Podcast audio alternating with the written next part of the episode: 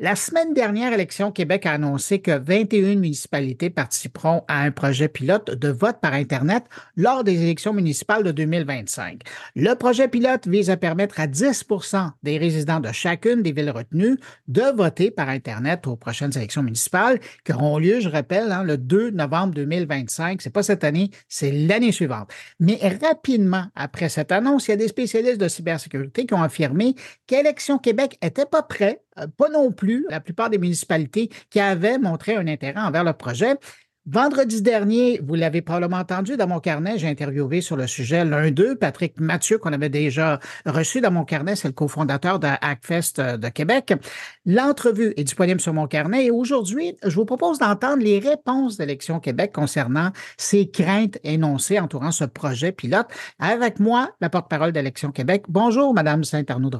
Bonjour. Bon, ben merci d'avoir accepté mon invitation. Alors là, vous allez me confirmer ça, là. Vous me confirmez qu'il y a un projet pilote pour les prochaines élections municipales au Québec en novembre 2025. Plusieurs villes ont levé la main, comme je le mentionnais.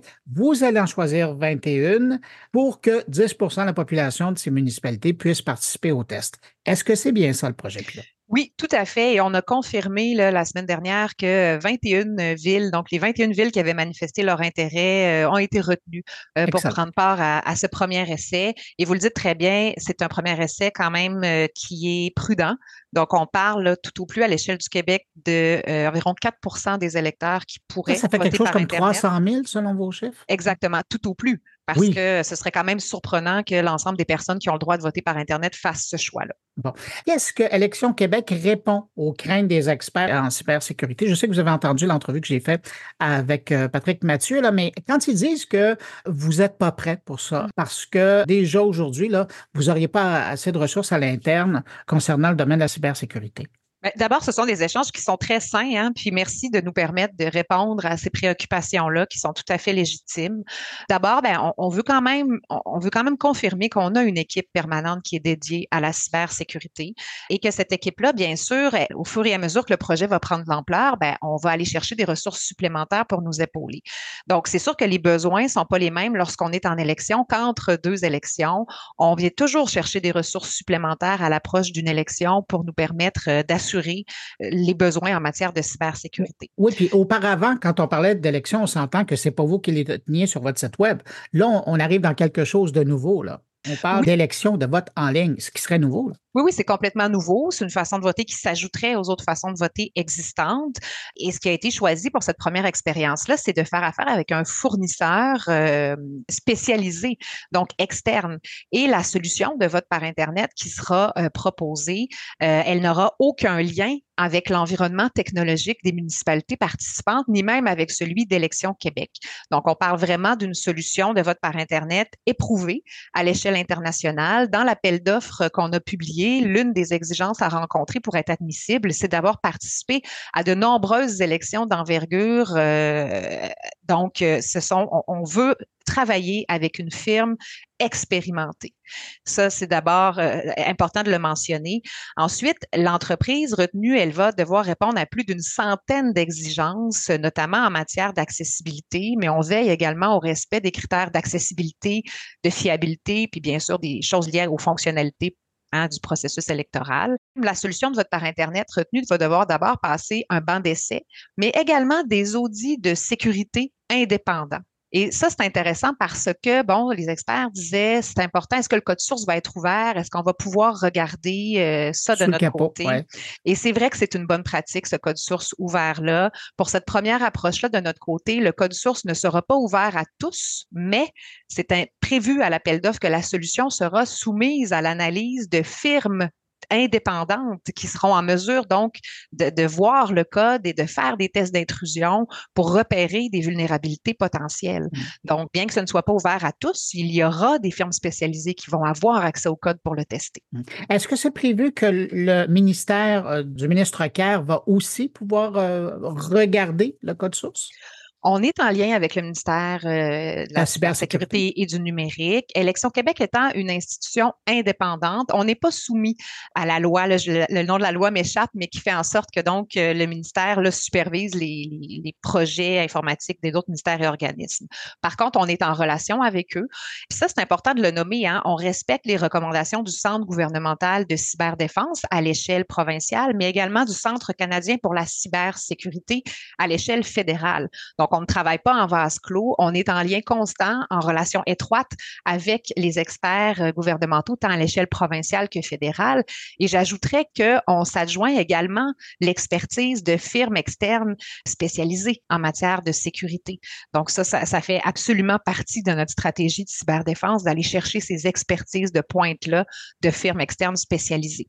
Donc, je pense que c'était également euh, important de le nommer. Je pense que l'approche également d'Élection Québec est extrêmement prudente, est extrêmement graduelle. Loin de nous l'idée d'introduire le vote par Internet de façon officielle au Québec à court ou moyen terme. Euh, l'idée, c'est de se mettre en action. Si un jour le Québec veut euh, voter par Internet, ben, il faut commencer quelque part. Et la façon de le faire pour nous, c'est en, y allant de façon extrêmement prudente avec une portée très limitée. Hein, vous le disiez, c'est environ 10 des électeurs de la municipalité qui vont pouvoir voter par Internet. Ce serait étonnant que le 10% au complet je, fasse ce On va les encourager. Là, mais euh, donc, on, on cherche à trouver un équilibre entre avoir suffisamment de participants pour pouvoir dégager des constats de cette première expérience-là, mais en même temps garder ça de façon assez limitée pour bien maîtriser les risques et avoir également les ressources nécessaires chez nous à Élection Québec pour euh, bien appuyer les municipalités qui vont faire ce premier essai-là avec nous. Également, je veux mentionner que Élection Québec s'intéresse à la question du vote par Internet depuis plusieurs années. Donc, on a commencé en 2018. Notre première visée était d'étudier les expériences de vote par Internet au Canada, ailleurs dans le monde, pour ne pas partir de zéro, pour s'inspirer des meilleures pratiques. À l'issue de cette étude-là qu'on a publiée en 2020, qui est accessible sur notre site web d'ailleurs en, toute transparence, on a dégagé euh, une trentaine de recommandations pour encadrer un premier essai du vote par Internet au Québec. Et c'est sur ces recommandations-là qu'on s'est appuyé pour amorcer ce premier projet pilote-là. La première chose pour nous a été de s'arrêter et de bien réfléchir aux paramètres techniques et aux exigences de sécurité et de fiabilité qu'il fallait mettre en place. Donc, c'était essentiel pour nous d'avoir ces paramètres-là bien réfléchis et, ça se fait depuis 2018. Donc, on n'arrive pas comme ça, comme un cheveu sur la soupe, en disant, OK, on essaie ça, on publie un appel d'offres. C'est une réflexion de longue haleine. Et euh, j'entendais aussi parfois dans l'actualité, ça revient l'expérience de 2005 où 140 municipalités avaient fait l'essai de différentes formes de vote électronique. À l'époque, ce n'était pas du tout du vote par Internet à distance, mm-hmm. c'était euh, des urnes électroniques pour dépouiller les bulletins de vote avec un lecteur optique ou encore des, euh, des tabulatrices, donc des machines sur lesquelles les gens faisaient leur choix plutôt que de le faire sur papier. Bon. Mm. il y avait eu certaines ratées hein, dans, dans les municipalités et ce qu'on voyait à l'époque, c'est qu'en fait, chaque municipalité avait géré les choses de façon décentralisée. Et l'une des, on avait étudié bien sûr cette expérience-là, on en avait dégagé des constats. L'une des recommandations clés pour nous, c'était de dire là, là, il faut centraliser l'expertise, il faut qu'une organisation qui a les compétences établisse à l'avance des critères bien réfléchis et soit en mesure de s'assurer du respect de ces critères-là. Donc, c'est exactement comme ça qu'on procède pour cette première expérience-là. Et vous savez, la gestion des élections municipales, elle est décentralisée. Chaque municipalité est responsable mmh. d'organiser ses élections mais malgré ça, Élection Québec a demandé à coordonner ce premier essai-là de vote par Internet, justement pour avoir une équipe qui réfléchissait d'emblée à des exigences et qui était capable également de veiller au respect des exigences qui allaient être imposées aux fournisseurs. Le choix des élections municipales, est-ce que c'est parce que dans le calendrier, elles arrivent avant l'élection euh, provinciale? Ou est-ce que c'est stratégiquement, c'était clair que si ça devait commencer, ça devait commencer par le municipal? Bien, ça permettait premièrement de le tester à petite échelle, de, segmenter l'électorat euh, au, sein de certaines villes et de certains districts. Et on l'observe d'ailleurs ailleurs dans le monde, plusieurs euh, administrations électorales ont commencé par tester la chose au municipal. Et ça découle aussi du fait que euh, les élus ont manifesté un certain intérêt pour le municipal. D'abord, l'idée du vote par Internet venait avec un projet de loi à l'époque pour les élections scolaires où le gouvernement nous demandait d'étudier un mode de votation à distance. le, le directeur général des élections de l'époque, M. Pierre Reid, avait demandé d'élargir un peu la portée du mandat pour pouvoir réfléchir à la question pour les trois paliers, scolaire, municipal et provincial. Euh, et, l'étude qu'on avait menée, qu'on a diffusée en 2020, découlait de ça. Ensuite, lors des élections municipales euh, de 2021, euh, les élus ont dû revoir la loi pour ajuster le processus électoral au contexte de la pandémie. Et lors des échanges en commission parlementaire, les élus questionnaient euh, le directeur général des élections à savoir quand est-ce que le vote par Internet, ça serait une belle solution en période de pandémie, qu'en est-il? Et c'est un peu aussi en réponse à cet intérêt-là qui avait été manifesté par les élus qu'Élection Québec a, a décidé d'y aller euh, avec des premiers essais lors d'une élection générale municipale. Euh, je reviens sur un élément d'une réponse que vous avez mentionné tout à l'heure. Parmi les critères là, Mhm. euh, que vous allez avoir à, à utiliser pour choisir votre fournisseur, est-ce que le fait que, parce que vous le disiez hein, tout à l'heure, ça ne sera pas hébergé chez les municipalités ni chez Élections Québec, est-ce que l'hébergement des serveurs et de l'interface d'utilisation devra absolument être au Québec? Oui, c'est prévu dans l'appel d'offres. C'est Québec. Euh, je pense qu'il y a la possibilité au Canada, à tout le moins. Il faudrait que je le vérifie, mais ça, c'était clairement, euh, c'est une exigence qui est clairement euh, précisée dans l'appel d'offres. Pour s'assurer que les lois québécoises et canadiennes s'appliquent euh, à, à la ça. démarche. ouais. Parce qu'il y a toute l'infrastructure technologique hein, qui est utilisée pour la solution. Comme je vous le disais, seul l'environnement technologique n'aura pas de lien avec celui des municipalités ni même d'Élections Québec. Et l'hébergement des données elles-mêmes, oh, ça, clairement, ça se fait au Québec ou à tout le moins au, Canada. Donc, c'était quelque chose de, très important pour nous également. Puis, vous savez, toutes les exigences en matière de cybersécurité, elles sont dans l'appel d'offres et l'appel d'offres, il est public.